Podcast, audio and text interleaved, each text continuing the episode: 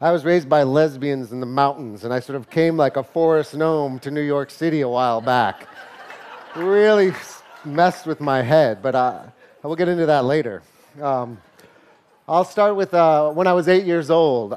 I took a wood box and I buried a dollar bill, a pen, and a fork inside this box in Colorado. And I thought some strange humanoids or aliens in 500 years would find this box and learn about the way our species exchanged ideas. Maybe how we ate our spaghetti. I really didn't know. Anyways, it's kind of funny because here I am, 30 years later, and I'm still making boxes. Now, at some point, I was in Hawaii. I like to hike and surf and do all that weird stuff. I was making a collage for my ma, and I took a, a dictionary, I ripped it up, and I made it into sort of an Agnes Martin grid. And I poured resin all over it, and a bee got stuck. Now, she's afraid of bees, and she's allergic to them. So I poured more resin on the canvas, thinking I could like hide it or something. Instead, the opposite thing happened. It sort of created a magnification, like a magnifying glass, on the dictionary text. So, what did I do? I built more boxes. This time, I started putting electronics, frogs, you know, strange bottles I'd find in the streets, anything I could find. Because I was always finding things my whole life and sort of trying to make relationships and tell stories between these objects. So I started, you know, drawing around the objects, and I realized, holy moly, I can draw in space. I can make like free floating lines. I was like, like the way you would draw around a dead body at a crime scene. So I took the objects out and I created my own taxonomy of invented specimens. First botanical, which you can kind of get a sense of. Then I made some weird insects and creatures. It's really fun, you know. I was like just drawing on the layers of resin. And, I, and it was cool because I was actually starting to have shows and stuff. I was making some money. I could take my girlfriend for dinner and like go to Sizzler. It was, it was some good shit, man. At some point, you know, I got up to the human form, life size resin sculptures with drawings of humans inside the layers. And this was great, except for one thing I was gonna die. I didn't know what to do because the resin was gonna kill me. And I went to bed every night thinking about it. So I tried using glass. I started drawing on the layers of glass, almost like if you drew on a window, and then you put another window and another window, and you had like all these windows together that made a three dimensional composition.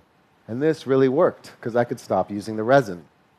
So I did this for years, which culminated in a very large work, which I call the triptych. The triptych was largely inspired by Hieronymus Bosch's Garden of Earthly Delights. It's a painting, I don't know if you guys know it. It's in the Prado in Spain. Do you guys know this painting? Yeah, good. That's a cool painting. It was kind of ahead of its time, they said. So the triptych, I'll kind of walk you through this piece.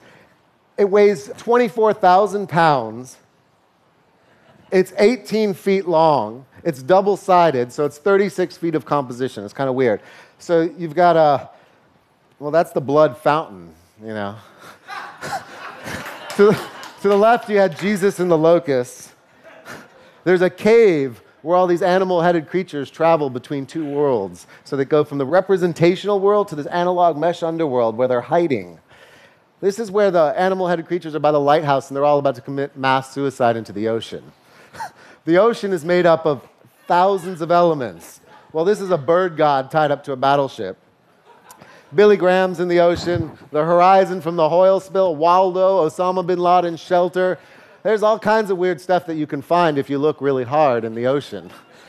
Anyways, this is a lady, kind of lady creature. She's coming out of the ocean and she's spitting oil into one hand and she has clouds coming out of her other hand. Her hands are like scales and she's sort of like got the, you know, like mythological reference of the earth and cosmos in balance. So that's like one side of the triptych. It's a little narrative thing. You know, that's her hand that she's spitting into. And then when you go to the other side, she's got like a trunk, like a bird's beak, and she's spitting clouds out of her trunk. Then she has an 18 foot long serpent's tail that connects the triptych. Anyways, her tail catches on fire from the back of the volcano. I don't know why that happened. but that happens, you know. Anyways, her tail terminates in a cycloptic eyeball made out of 1986 terrorist cards. Have you guys seen those? They were made in the 1980s. They're like baseball cards of terrorists, way ahead of their time. but, anyways, that'll bring you to my latest project. I'm in the middle of two projects. One's called Psychogeographies. It's about a six year project to make 100 of these humans. Each one is an archive of our culture through our ripped up media and matter, whether it's encyclopedias or dictionaries or magazines. But each one acts as sort of an archive in the shape of a human, and they travel in groups of 24 or 12 at a time. They're like cells. They come together, they divide, and you kind of walk through them. And it's just taking me years. And each one's basically a 3,000 pound microscope slide with a human stuck inside. This one's got a little cave in his chest. That's his head. There's the chest. You can kind of see the beginning. I'm going to go down the body for you, right? There's a waterfall coming out of his chest right there, covering his penis or not penis or whatever it is, kind of androgynous thing. Anyways, you know, and I'll just kind of take you quickly through these works because I, I can't really explain them for too long. You get a sense. There's the layers, you can kind of see it.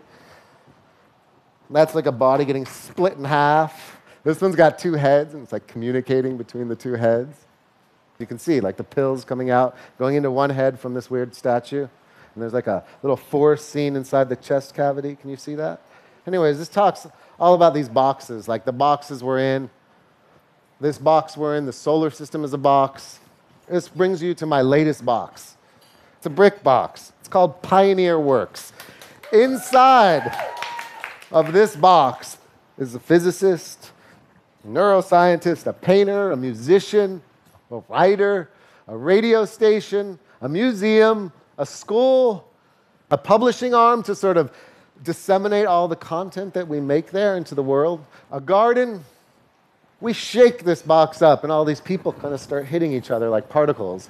And I think that's the way you change the world is you sort of redefine your insides and the box that you're living in and you come together to realize that we're all in this together that this delusion of difference this idea of countries this idea of borders of religion doesn't work like we're all really made up of the same stuff in the same box and if we don't start exchanging that stuff sweetly and nicely, we're all to die real soon.